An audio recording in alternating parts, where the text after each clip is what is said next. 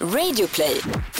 Jag är frustrerad. Jag behöver inte er kära politiker och sitta och diskutera vad en fullvuxen människa kan ha på sig och inte ha på sig. Alltså jag känner mer än någonsin att jag går med min ströja och mitt huvud jävligt högt.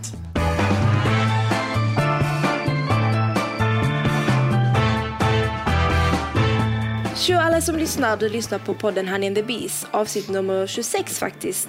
Och idag är det exakt 6 månader sedan vi började med podden. Så vi har alltså spelat in podden och släppt den under 6 månaders tid varje vecka. Och vet ni vad, kära lyssnare? Vi kommer faktiskt ta en liten paus efter detta avsnittet.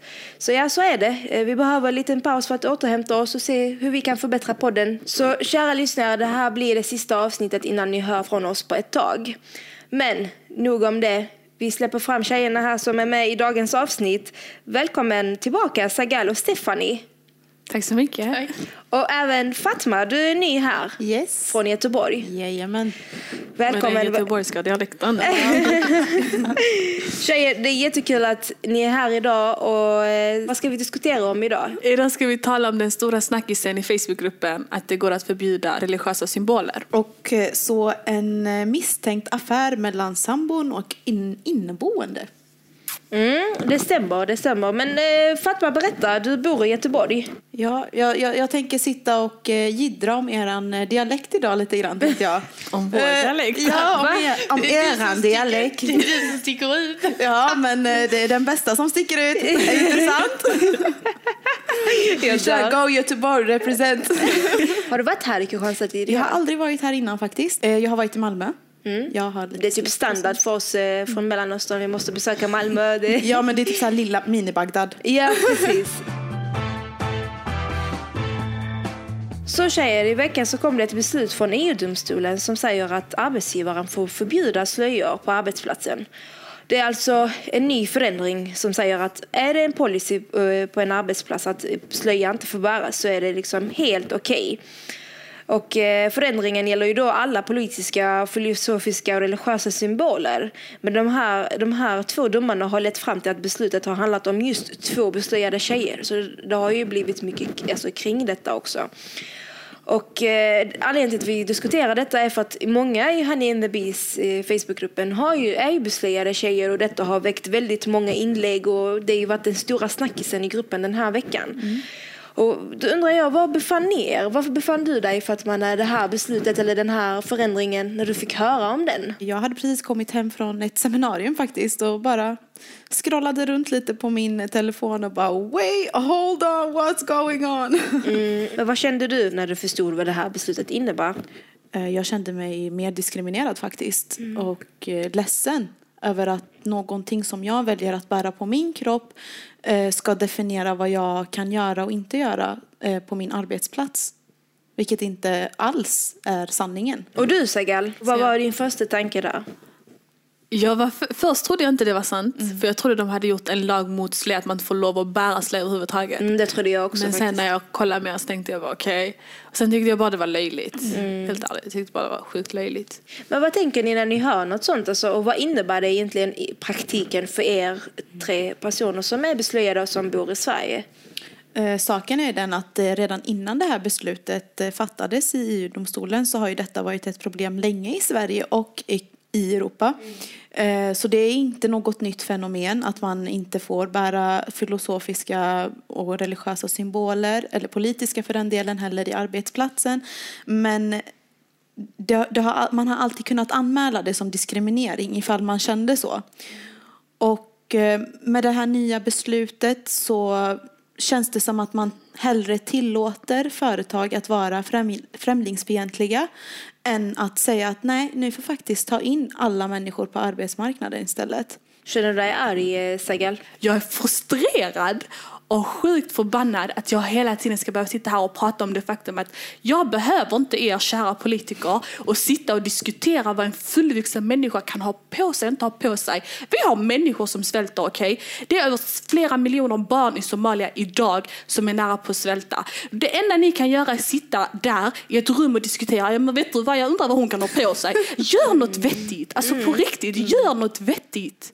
Men jag blir så förbannad. Alltså nej, men det är helt rätt. Det är väldigt provocerande. Mm. Och du, Stefan, du har ju konverterat till islam. Och när den här förändringen kommer, hur känner du? Alltså, känner du att du har ångrat dig? Eller känner du att det är ännu mer, att det är mer liksom styrka? Alltså jag känner mer någonsin att jag går med min slöja och mitt huvud jävligt högt. Mm. Och är stolt. Och det är det som också är en grej för mig, i alla fall när jag börjar slöja. Så det är ett sätt, alltså det är en påminnelse för mig varje dag om min religion och Gud. Alltså för mig är det en del av min identitet. Och jag vill inte få den borttagen för att någon annan tycker att det på något sätt skulle påverka min kompetens. Jag vet hur många människor som helst i Sverige som går med ett kors runt halsen. Och ingen människa bryr sig om det. Utan det här är liksom för mig ett illa dolt sätt att vara islamofobisk. Mm. För att de som har tagit de här besluten, de vet om att det här kommer att slå absolut hårdast mot beslöjade kvinnor. Mm. Som redan är diskriminerade på arbetsmarknaden, som redan är underrepresenterade, som redan är alldeles för få ute på arbetsmarknaden. Nu kommer de bli ännu mindre. För de kommer inte ta av sig slöjan för att kunna gå ut och jobba. Då kommer de sitta hemma istället och gå på bidrag för att de inte kan jobba. Mm, men kan ni förstå beslutet? Jag är så tacksam över det faktum att du kan sitta här som en svensk vit konvertit och säga det. För hade jag sagt exakt samma sak hade jag varit extremist. Mm. Så bara så vi låter det komma ut där. Ja, men det finns nu sa det Stefan, en vit svensk konvertit kvinna. Ja, det handlar om att använda sig av sina privilegium liksom. Mm. Eller som när jag skriver på gruppen, att vara feministerna när vi behöver dem, när man ska stå för alla kvinnor. Och så säger de så här: vi stödjer tyvärr inte kvinnoförtryck. Alltså, det låt det där sjunka in. Nej, låt det där sjunka in. Låt det där sjunka in. Alltså helt ärligt. Ja, men hur skulle ni skriva mer om gruppdiskussion, alltså om diskussionerna som hände i gruppen? För det har ju varit en hel del inlägg. Jag har haft den diskussionen du har haft där folk har sagt jag kan inte stödja folks rätt att bära religiösa symboler för jag stödjer inte kvinnoförtryck. Då kan vi vända på det och säga så här. Jag säger absolut inte att detta är detta, men jag har mitt perspektiv på det. Jag är en beslöjad kvinna. Jag ser det faktum att vi lever i ett samhälle som är hypersexuellt idag. Till en grad där man kan inte ens sälja en bit choklad utan att ha en halvnaken kvinna där. Mm. För mig, det är förolämpande. Mm. För jag upplever att jag är mer än en naken kropp. Jag är mer än bara röv och bröst. Mm. Jag vill bli respekterad på min intellektuella nivå och att folk ska ha diskussioner med mig. Jag säger absolut inte att varenda kvinna som är halvnaken är korkad eller så. Absolut inte. Ta inte mina ord och gör det fel. Min poäng är att du kan inte definiera för en annan människa vad frihet är. På samma sätt som jag resonerar på ett sätt resonerar de på ett annat sätt. Vissa tänker så här, ja, men vet du vad? Jag tycker jag är vacker. Sharing is caring och jag vill dela med mig av min skönhet till världen. Jag säger, jag tycker jag är vacker, men jag vill hålla det för mig själv för jag tycker inte att ni är värda av att se det. Förstår du vad jag menar lite? Du kan sitta och definiera för en annan människa vad frihet är. Men Fatma, kan du beskriva diskussionen i gruppen? För du nämnde att du ska vara feminister, för det är många som kanske som lyssnar som inte är med i gruppen. Kan du beskriva den diskussionen under det inlägget som du skrev? Först och främst så vill jag säga att det var ju en fantastisk, enorm positiv feedback från väldigt många tjejer i gruppen. Blandade etniciteter. Blandade etniciteter. Allt möjligt. Alla kommenterade och stöttade och var lika upprörda som vi var. Men sen så finns det ju självklart de kommentarer som sticker ut lite extra. Och det är de som leder till diskussion. Och jag ska säga tack för att ni vågar kommentera er åsikt som leder till att vi kan ha en konversation om detta. Det är lika mycket viktigt att du kan uttrycka din tanke, för att tankar kommer oftast från någon slags kunskap. Och om du inte uttrycker din tanke så kommer du aldrig kunna utveckla din kunskap och veta att men min tanke kanske inte var riktigt korrekt, eller det finns det här synvinkeln till det hela. Det var ju en del som kommenterade att nej, men jag stödjer det här beslutet för att jag stödjer inte kvinnoförtryck. Vilket då de pratade om att de anser att slöjan är kvinnoförtryckande. För att jag efterlyste ju feminister. För jag har ju sett så himla mycket att man går ut och bara för någon månad sedan, vad var det? I mars, 8 mars när det var kvinnodagen, eller var det det? Mm. När man gick ut och stödjer allas rätt till kvinnliga rättigheter. Och kvinnans rätt till sin kropp. Kvinnans rätt till sin kropp. Alltså det där flög ut i luften så fort det gällde kvinnor som valde att täcka sin kropp. Eller vad som helst. Det här handlar inte bara om slöja människor. Det här handlar om allt. Det här handlar om att jag som person inte kan uttrycka min politiska åsikt. Eller vad som helst. Och sen så förstår jag en sak som ni verkligen måste förstå, att slöjan är en del av vår identitet. Så att till exempel förbjuda att vi inte kan prata om slöjan i en grupp för att man påstår att det handlar om religion, det är som lika mycket som att förbjuda att jag inte får prata om vem jag är och vad jag står för och hur jag känner. Det handlar inte bara om religion. Vissa bär inte en slöja för religion. Vissa bär turban för helt andra orsaker. Kultur, vad som helst. Det handlar, alltså, jag har bara så himla svårt att liksom wrap my head around that people can't accept other people. Det är 2017. Mm. Men du, Fatma, du anordnade ju en demonstration igår mot beslutet i Göteborg. Ja. Och du berättade för mig i bilen att det gick bra. Alltså, det var ju överförväntat. Ja, det var verkligen jättebra. Jag är så sjukt tacksam för att allting var på så kort varsel. Mm. Allting hände faktiskt på det här kommentarsfältet. Det var en tjej, Maja, som skrev att men är det någon som reagerar lika mycket som jag? Ska vi fixa något så skapar jag en chatt. Och då så sa jag jag är på. Och så kom det rande till massa kommentarer. Då skapade Maja en chatt på cirka 10 tjejer. Det slutade med att det var jag, Maja, Sheima och en tjej som heter Linnea som till slut verkligen tog tag i det hela. Och I Göteborg då. Vi tog tag i det hela, kontaktade polisen för att få vårt beslut. Eller tillstånd menar jag. Och vi försökte verkligen nå ut till media, men ingen ville tyvärr komma från media. Ingen ville komma. De sa nej, men vi jobbar inte på söndagar, fast det här är en händelse liksom. Vadå jobbar? Ni är media, ni jobbar hela tiden. Gud, det är nog bara en ursäkt. Det är bara en ursäkt, precis. Så de dök inte upp, men det var fantastiskt många som faktiskt dök upp, och jag var väldigt glad för alla som kom och var med oss och stötte eller visade på sitt missnöje. Och det visar ju bara hur lätt det är. Det handlar bara om att organisera sig. Tillsammans gör vi skillnad. Det är jättemycket snack om hur negativt sociala medier är och hur mycket det påverkar och skönhetsideal och allt vad det nu heter. Men vi kan också använda det till någonting positivt. Vi kan liksom skapa stora förändringar. Vi är en grupp på nu över 100 000 medlemmar. Precis. Fatta vad stor skillnad, vilken kraft vi kan göra om vi bestämmer oss för att organisera oss och faktiskt gå ut och visa på våra missnöjen. Mm. Och dessutom är vi allihopa kvinnor. Kom igen, alltså det här är liksom, jag tror inte ni förstår hur revolutionärt det är egentligen att ha så många personer samlade i ett forum. Mm. Jo, men jag håller med där. Hur var det i Malmö? Vi var inte jättemånga, men det var ju ganska så kort varsel. Och det var som någon av dem som var där sa, att många vågar inte gå ut. Alltså det har hänt så mycket skit i Malmö på senaste tiden, så det är folk som vågar inte gå ut. Plus att jag vet, alltså jag kände själv, att tänk så kommer det någon och börjar hålla på. Alltså typ så här, typ vara elak eller spotta på oss eller någonting. Alltså det finns så många människor som gör det. Jag tycker att det är helt rimligt att spotta på människor för att de har slöja. Och jag tror att det är det som gör att många inte vågar komma. För att de känner att nej, det här är alldeles för långt utanför min comfort zone. Så jag vågar liksom inte komma och stå där och visa upp. Inte att de inte är stolta, men de vågar inte stå där helt själva så nakna med sin identitet och säga att jag är här och jag vill liksom visa det. Och det är ett problem för många. Liksom. Det är ett stort problem. Det är jättetråkigt verkligen. Ja, det är förståeligt. Mm. Men kan ni förstå det här beslutet på något sätt, säger jag? Alltså jag absolut kan inte. Nej.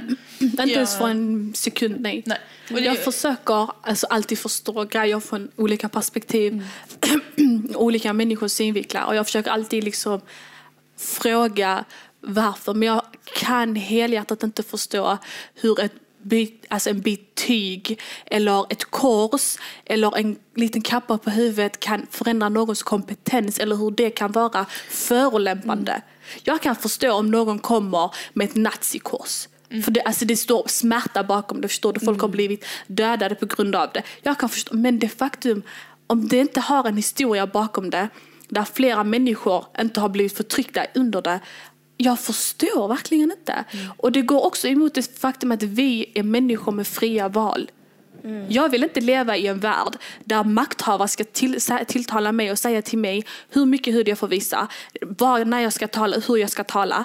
För det grejen vi måste förstå är att det börjar med små grejer hela tiden. Förstår du vad jag menar? Det börjar med att vi får inte klä oss på ett visst sätt. Sen börjar det med att vi får inte lov att säga vissa grejer. Men tjejer, om ett företag till exempel har en policy på att man måste, ja, vad ska vi säga, ha en till exempel röd hatt och kostym. Är det inte liksom arbetsgivarens rätt att bestämma över sitt eget företag? Tror mig, vi kan fixa en röd hatt och kostym skitsnyggt med slöja.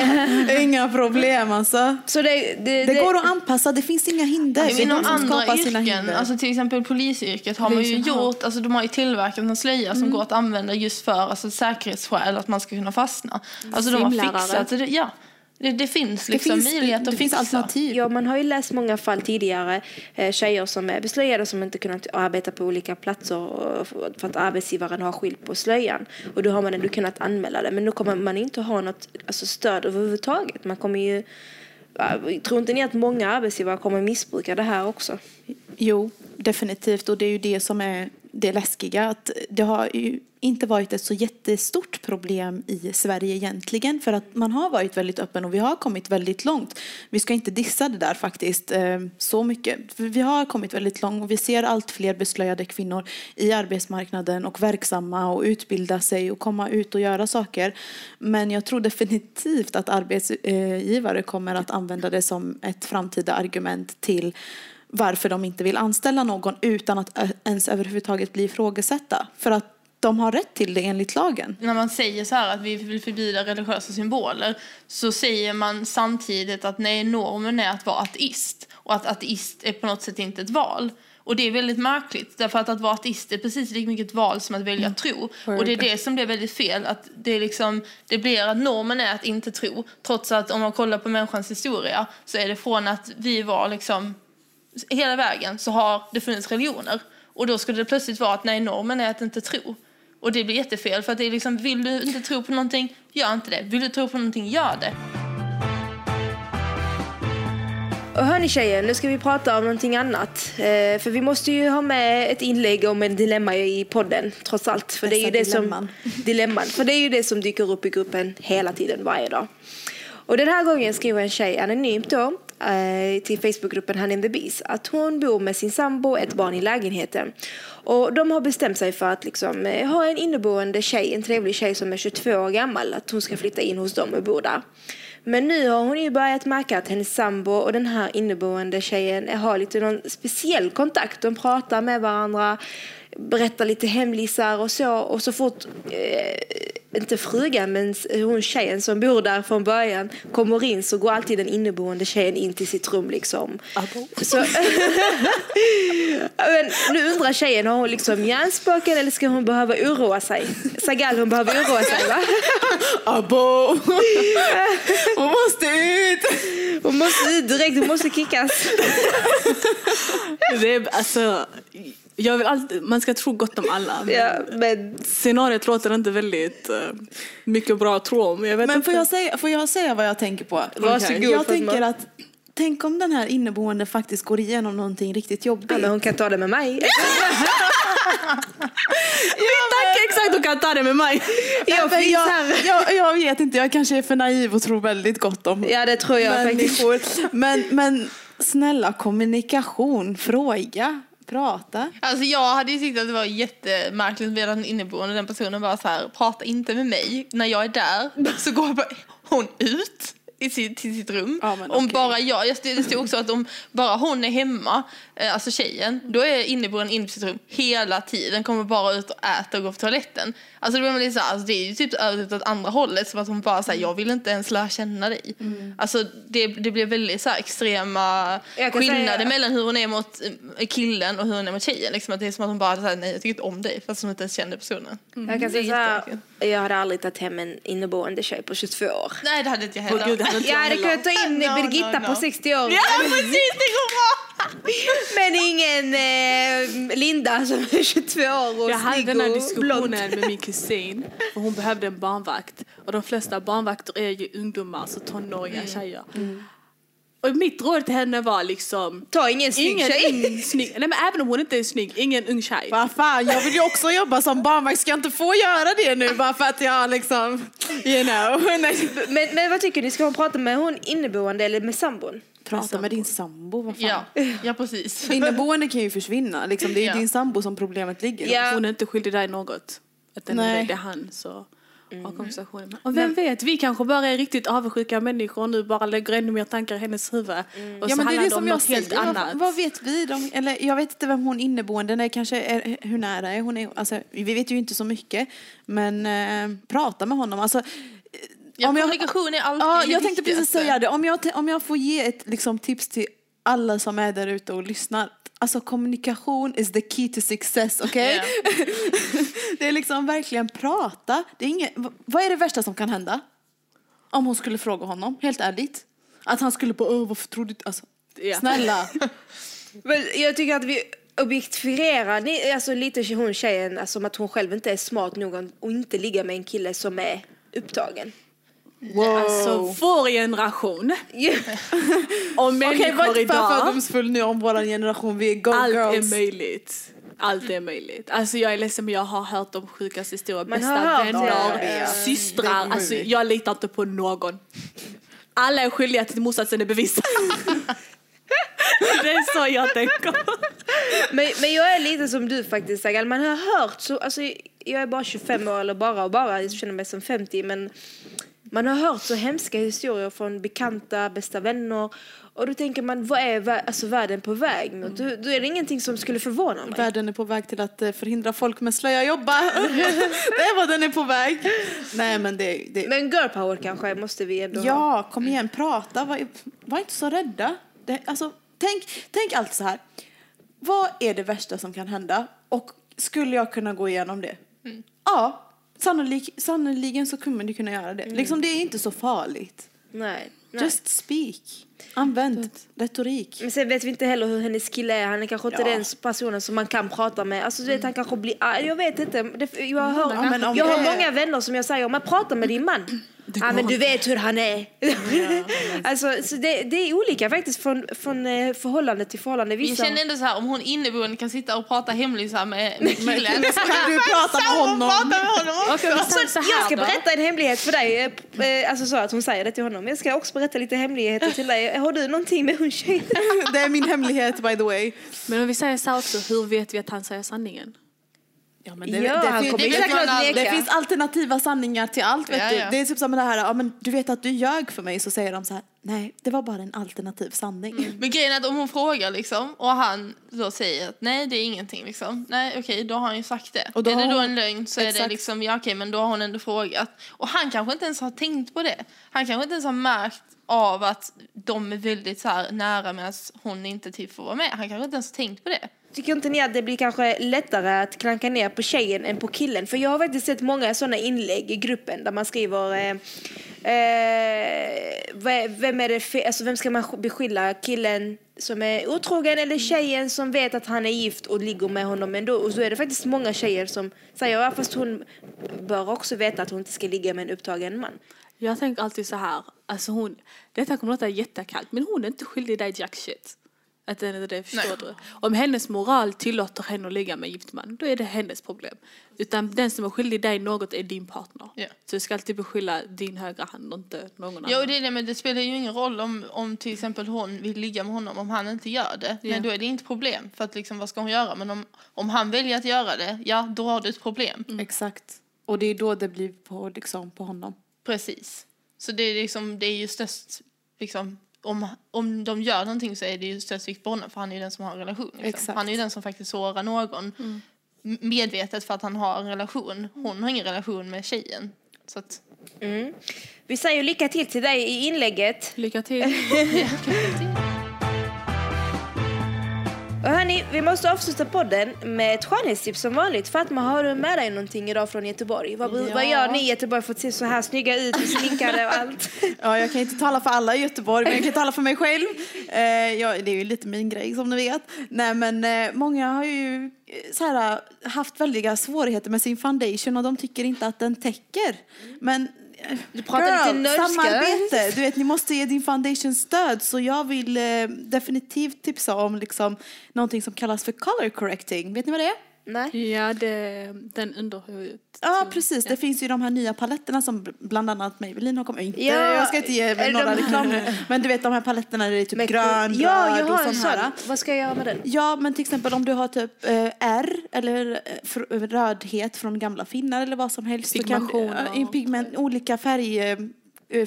Hur säger man? Färgskiftningar i ansiktet eller vad som helst. Så kan du ju till exempel använda den gröna för att täcka lite rödare färger. Och om du lider av mörka ringar under ögonen så kan du använda dig av typ den laxfärgade eller den röda. Så color correcting, googla på det. Det är fantastiskt. Använd det med först color correcting, sen concealer, sen foundation. Samarbete, hörni. Och sen går man till jobbet. Och sen går man till jobbet och säger flawless. Because you certainly did not wake up like that. Okej, hörni tjejer och alla som lyssnar. Nu är det dags då som sagt med en paus för podden. Så alla ni som lyssnar, ni får ha det så bra. Och wow, ett halvår.